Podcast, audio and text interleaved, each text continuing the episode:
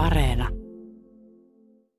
Jos me käveltäisiin tuonne puiden alle, niin hyvinkin meidän alla voisi olla kymmeniä tai jopa satoi tuhansia sammalpunkkeja. Nämä maaperäilijät, kun ne hajottaa tämän organisen aineksen kasveille sopivaan muotoon, niin ne edesauttaa kasvien kasvua. Ne tekee koko ajan siellä semmoista näkymätöntä työtä meidänkin hyväksi, eli tuottaa tämmöisiä ekosysteemipalveluita. Niitä on vaikea nähdä, mutta sitten kun ne näkee, niin ne on yksityiskohtaisia ja kauniita ja ne on kiehtoja, koska niistä ei todellakaan vielä tiedetä kaikkea. On vaikea kuvitella arkisempaa asiaa kuin maa. Siellä se on jalkojen alla ja jatkuu joka suuntaan. Se on itse asiassa niin arkinen, ettei sitä tule ajatteleeksi yleensä ollenkaan. Vaikka kyllä kannattaisi. Näin kertoo hieno vuosi sitten ilmestynyt kirja Elämää maan kätköissä. Siihen on koottu tähän astista tietoa maaperän eläimistä ja elämästä. Kannattaisi siksi, että pinnan alle kätkeytyy oma ihmeellinen maailmansa täynnä elämää, vähän kuin kuhiseva jättiläiskaupunki. Ja se on aika outo ajatus äkkiseltään, mutta kirjan mukaan se onkin näkökulma tai mittaluokkakysymys. Jos maan pintakerrosta katseleekin pienen maaperäeläimen vaikkapa muutaman millimetrin mittaisen hyppyhäntäisi silmin, niin se on vähän niin kuin eläisi suurissa tanssisaleissa, joita jatkuu joka suuntaan loputtomasti. Salien koko tosi vaihtelee ja lähes kaikissa risteilee pyykkinarun paksuisia köysiä, sienirihmoja, joihin sitten saattaa törmätä tai kompastua. Ja siellä näissä saleissa sitten mennä viipottaa kaikenlaista menijää, ryömiöitä, kaivajia, uimareita, hyppäjiä, jotka siellä lisääntyvät, saalistavat, piiloutuvat, ja siinä samalla tekevät sitä elintärkeää hajoitus- ja kierrätystyötä. Pienuus on siellä valttia, Suurin osa on pikkuruisia, mutta joukkoon mahtuu vähän isompaakin kaveria. On hämähäkkejä, bakteereita, hyppyhäntäisiä, karhukaisia, sukahäntäisiä, juoksujalkaisia, rataseläimiä, ameeboja, sammalpunkkeja muun muassa. Sammalpunkeista kirja kertoo näin. Otetaan nuppineulan pää, venytetään se hieman pisaramaiseksi ja kutistetaan kymmenenteen osaan. Suunnilleen sellainen on keskikokoinen punkki, joista siis pienimmät ovat alle millin kokoisia ja suurimmat kolme milliä. Eivätkä ne suinkaan ole niitä ihmisiä ja muita lisäkkäitä riivaavia puutiaisia, joihin ne harmillisesti puhekielessä sekoitetaan. Ei suinkaan. Nämä harmittomat ja tuiki tärkeät kaverit kulkevat siellä maakerroksissa edestakaisin, palotellen hienontain ja jauhain kuollutta kasvimassaa ja sieniä. Liikkuvat kuulemma rauhallisesti kuin panssarivaunu. Ja jos on hyvin tarkka mikroskooppi, voi nähdä, että jokaisessa neljässä jalkaparissa on terävät kynnet, jotka ovatkin hyvät silloin, kun pitää maassa edetä. Opin kirjaa lukemalla myöskin sen, että sammalpunkkien elinkierto on hämmästyttävän pitkä, yhdestä kolmeen vuotta, että ne ovat olleet ensimmäisten joukossa siinä vaiheessa, kun elämä yleensä nousi maalle, ja että niitä on maaperässä kaikkina vuoden aikoina, mutta eniten juuri syksyisin. Opi senkin, että niitä ei voi katsoa silmiin ihan sen takia, että niillä ei ole silmiä – ja tuntokarvat kertovat niille sitten, missä ne siellä maassa menevät. Ja sitten niillä on paksu kuori, joka suojaa saalistajilta. Ja se taas on tutkijoiden kannalta erittäin merkittävää, kertoo sammalpunkkitutkija Inkeri Markkula. Hän on väitellyt niistä viime toukokuussa ja väitöskirjan aiheena oli itse asiassa pohjoisten soiden sammalpunkkilajisto ja se, miten se sitten muuttuu, kun ilmasto lämpenee ja ikirouta sulaa. Tapaan Inkeri Markkulan Turussa Kupittaan puistossa, siinä paviljongin läheisyydessä syksyisessä tihkusateessa. Ja siinä jalkojemme alla, siinäkin on sammalpunkkien maailma. No metsämaassa sammalpunkkeja voi yhdellä neliömetrillä olla 200 000 yksilöä. Tuommoisia nurmikolla niitä on todennäköisesti aika paljon vähemmän, koska ne enemmän viihtyy tuommoisissa sammaleisissa ja puiden suojassa. Mutta jos me käveltäisiin tuonne puiden alle, niin hyvinkin meidän alla voisi olla kymmeniä tai jopa satoi tuhansia sammalpunkkeja. Kymmeniä tai satoi tuhansia sammalpunkkeja. Miten, miten syvällä ne on? Enimmäkseen semmoisen 10 senttiä. Ylimmät 10 senttiä siitä maasta. Siinä on varmaan ehkä suurin osa. Niitä on myös maan pinnalla ja siellä kasvillisuuden ja sammalen seassa. Me ollaan sammalpunkkiretkellä, mutta tosiaan sanoit heti aluksi, että tässä on semmoinen ongelma, että niitä ei niin kuin näe itse asiassa paljain silmin. Joo, eli ne on semmoisia 0,1-1 millimetrin kokoisia noin keskimäärin. Että isoimmat voi nähdä, ne näyttää pieneltä pisteeltä, että jos kynällä tekisi pisteen paperiin, niin vähän sen näköisiä. Et sitten kun ne liikkuu vaikka sen puurungolta tai nurmikossa, niin voi nähdä, mutta kyllä ne on tosi vaikea havaita paljon silmällä. Minkä takia niiden nimi on sammalpunkki? Se tulee niiden yhdestä tärkeimmistä elinympäristöstä, eli sammalista. Sammalet on yksi elinympäristö, mutta niitä tosiaan löytää melkein kaikkialta. Elää myös siis puiden rungolla, kaarnan alla, puiden koloissa ja muurahaisten ja lintujen pesissä, puiden latvuksissakin. Jos puun latvuksessa elää sammalpunkki, niin onko se sit aina sen saman puun latvuksessa? Elääkö se niinku ikään kuin koko ikänsä siellä? Joo, aika vähän ne liikkuu, mutta toki se voi esimerkiksi tuulen mukana sitten levitä uudelle alueelle. Tai joskus ne, esimerkiksi jos puussa istuu lintu, niin on myös mahdollista sammalpunkki kiipeää linnun höyhenteen sekaan, ja se päätyy linnun mukana uuteen elinympäristöön. Ja niitä on puiden oksilla, niitä voi olla siellä sammalessa ja sitten siinä maassa kaikkialla täällä. Onko ne vähän eri lajeja vai, vai onko se vähän niin kuin sattumaa, että missä mikäkin menee? Kyllä ne esimerkiksi puissa on kyllä yleensä ihan oma lajistonsa.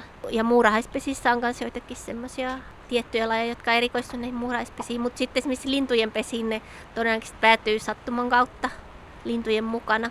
Kun sä katsot mikroskoopilla sammalpunkkia, niin kuvaile nyt, miltä se näyttää, koska meistä kovin moni ei ole semmoista päässyt näkemään. Se näyttää ensin semmoiselta pyöreältä, ruskealta, mustalta tai vähän oranssittavalta. Siis onko se niinku semmoinen niinku puutiasmainen vai niinku hämähäkkimäinen vai minkälainen? Hämähäkkimäinen enemmän, että ne, tos, ne on hämähäkkieläimiä, noi sammalpunkit. Tosiaan niin on sitten se kova kitiinikuori ja siinä kuoressa voi olla esimerkiksi tämmöisiä niinku uurteita tai kuvioita, ja perusta pystyy erottaa lajeja. Ja sitten mulla oli yksi mun tutkimuksen tärkeä laji, Carabodes labyrintticus, niin sen siinä kitinikuoressa erottaa semmoisen labyrintikuvia, millä perusteella sitten pystyy sen lajin tunnistamaan.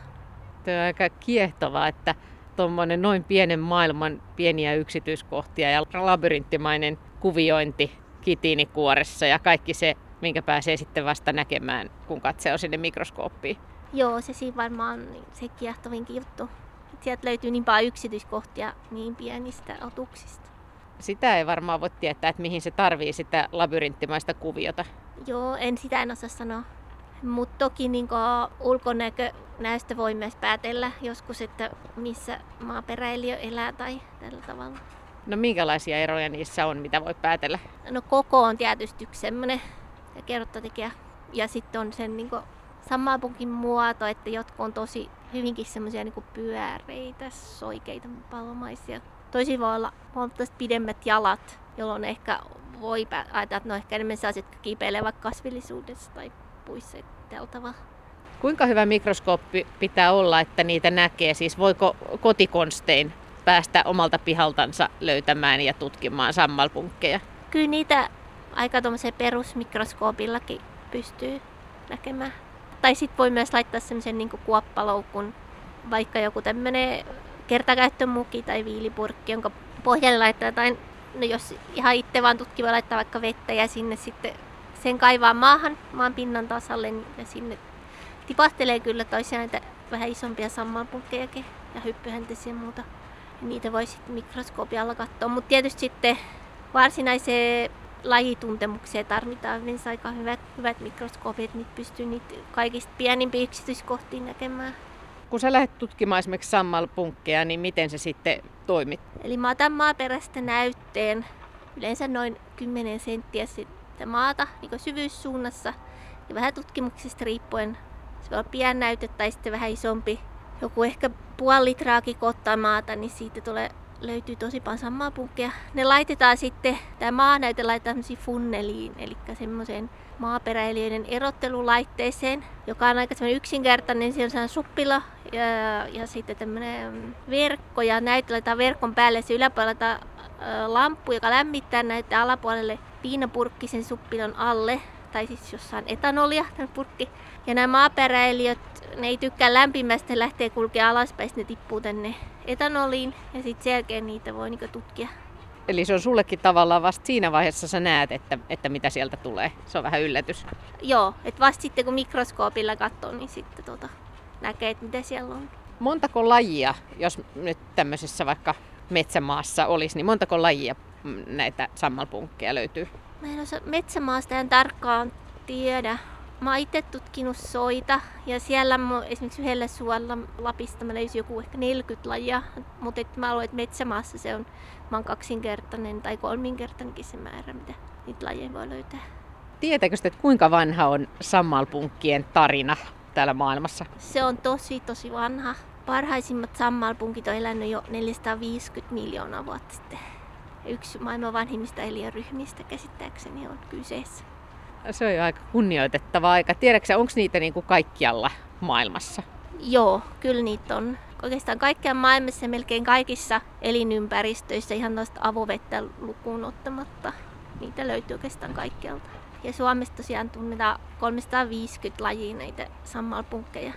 Ja koko maapallolta 11 000 lajia. Että on kyse aika monimuotoisesta ryhmästä.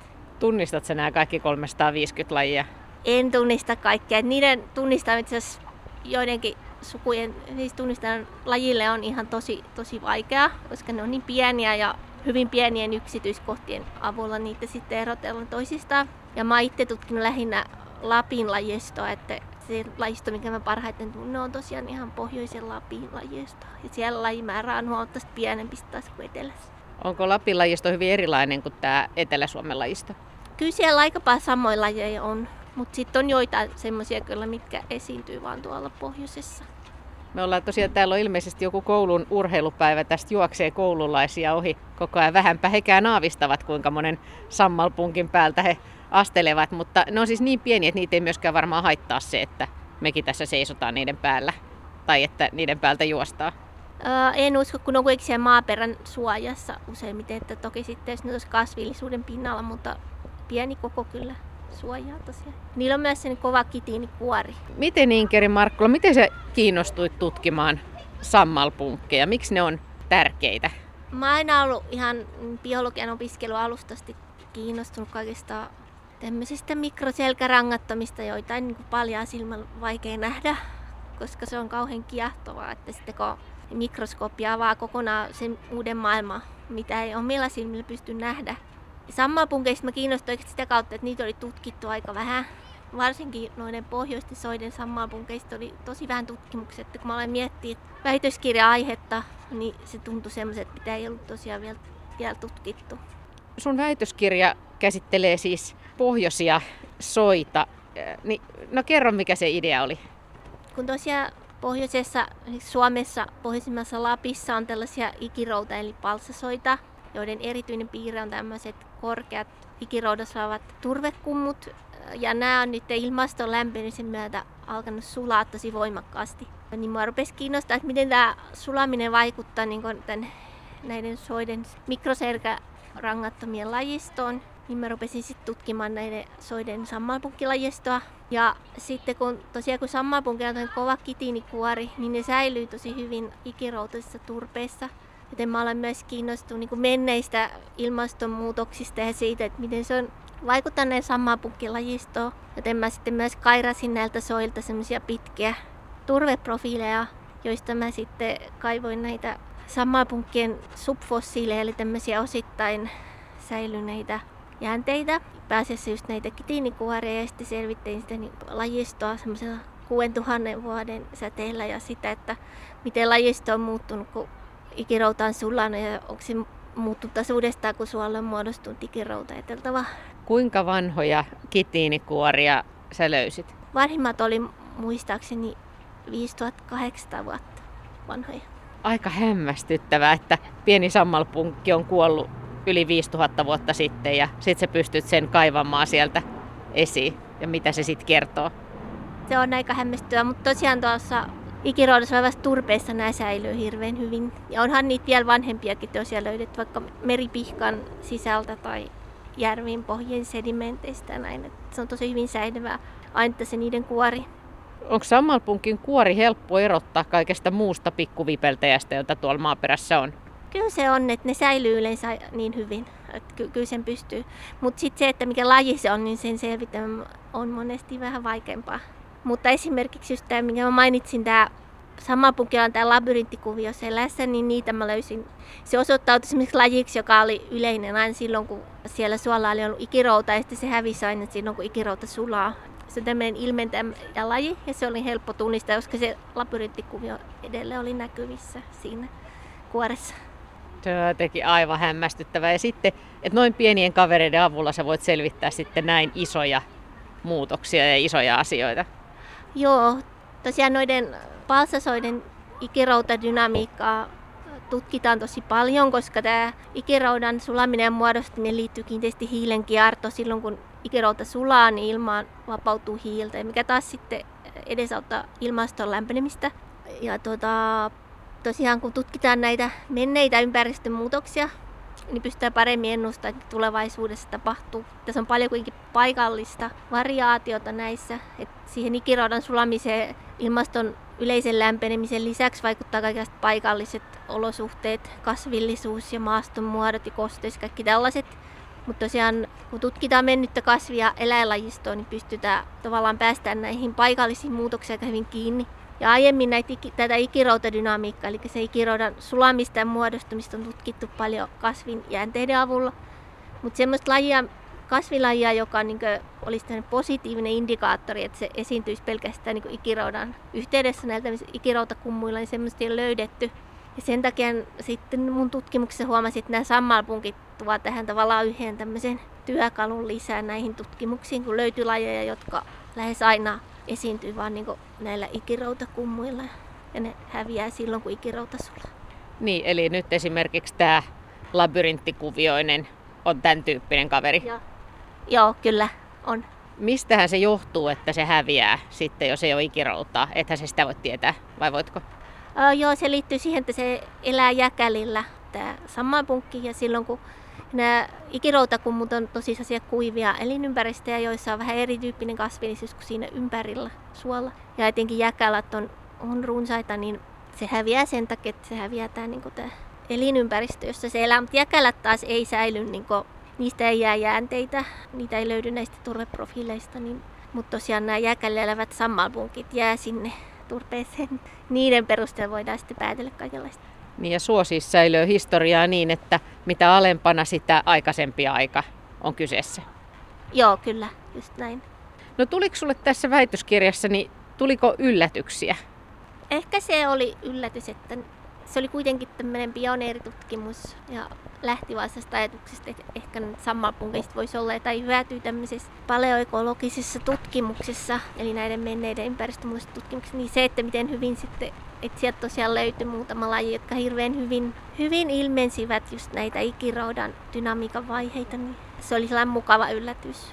Miten tätä vois, niitä voisi nyt hyödyntää tästä eteenpäin, tätä tietoa? No just siinä, kun tutkitaan menneitä ympäristömuutoksia, varsinkin tätä ikiroudan dynamiikkaa, niin siinä se on aika tärkeää pystyä tarkkaan ajoittamaan niitä muutoksia, että milloin ne on tapahtunut, jotta niitä voidaan sitten verrata ilmastodataan ja muuhun tällaiseen. Niin siinä varsinkin nämä sammalpunkit voi ottaa, eli näitä turvekerroksia tai kasvijänteitä määritetään radiohiilimenetelmällä. Mutta joskus on tosiaan vaikea ajoittaa tarkasti kasvien perusteella, että milloin se ikirouta on sinne muodostunut tai milloin se on sulanut.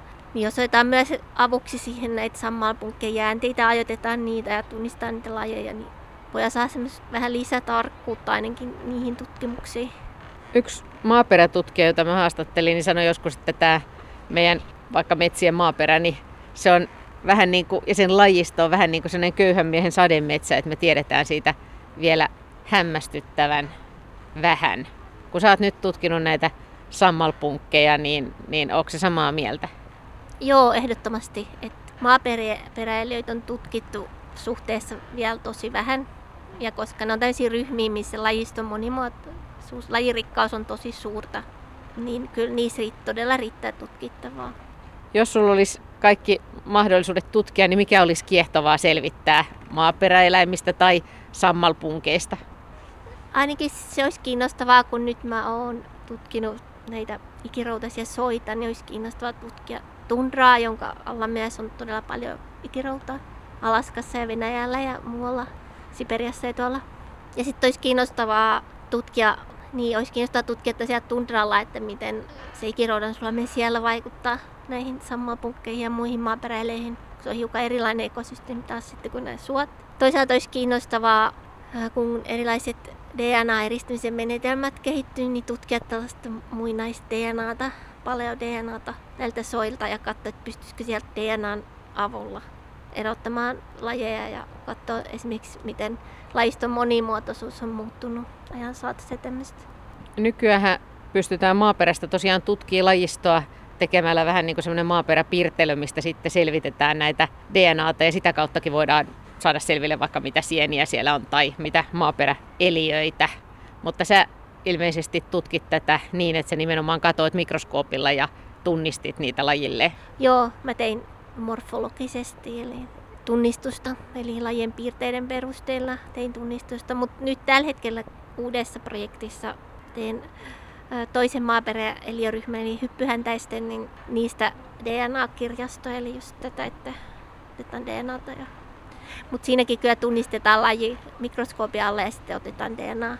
Ja näistä tehdään kirjastoja, sitten, jotta myöhemmin olisi helpompi tosiaan ottaa vaan köntti sitä maata ja sieltä tavallaan tämä piirtellä ja katsoa sieltä niitä DNAta. Mutta niistä täytyy ensin olla hyvät kirjastot, jotta voidaan tällaista tehdä.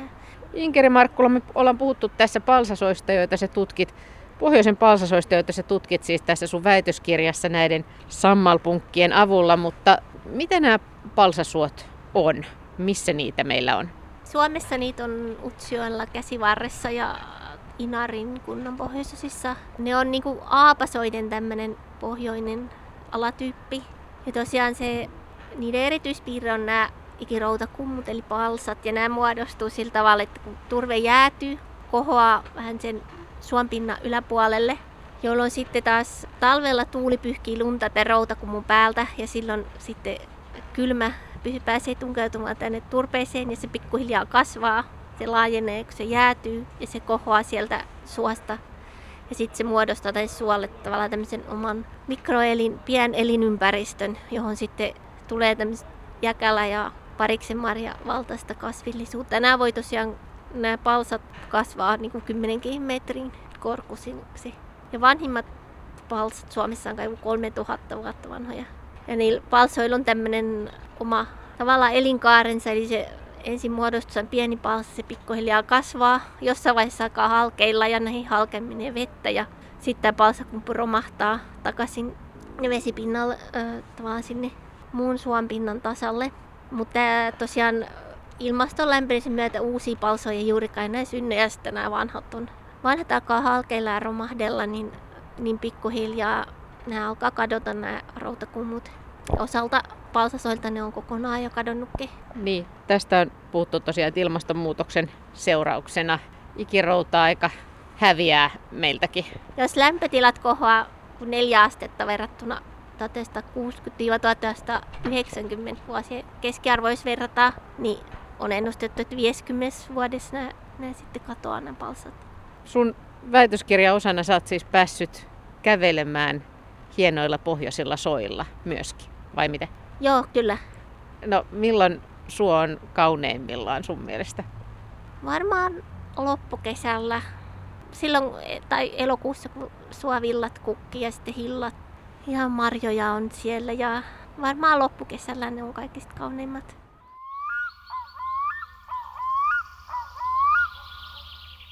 Inkeri Markkula on siis väitöskirjansa varten tutkinut aineistoa Pohjois-Fennoskandiasta, Siperiasta, Kanadasta, ikiroutasoilta.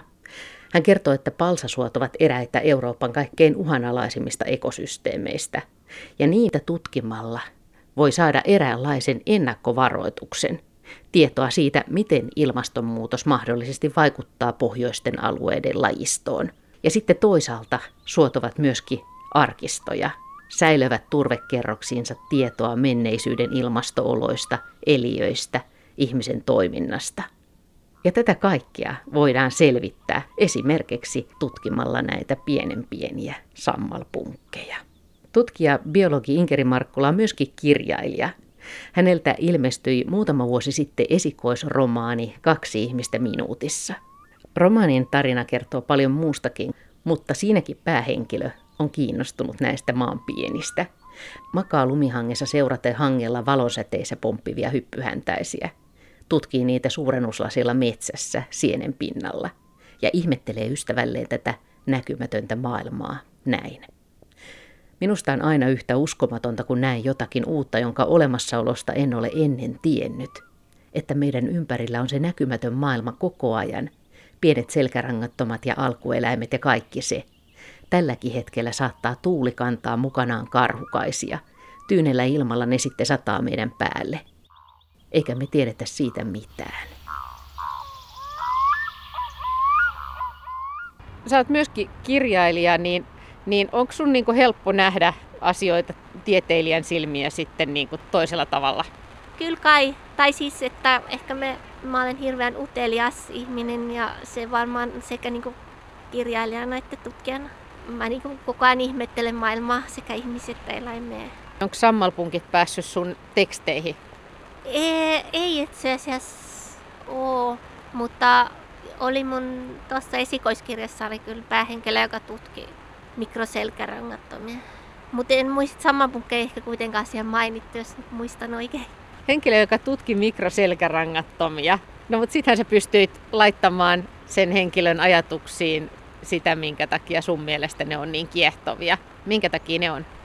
Uh, ne on kiehtovia just sen takia, koska niitä on vaikea nähdä, mutta sitten kun ne näkee, niin ne on yksityiskohtaisia ja kauniita ja ne on kiehtovia, koska niistä ei todellakaan vielä tiedetä kaikkea. Jos tutkii maaperälle, niin aina löytää jotain, jotain uutta. Se on ihan varma.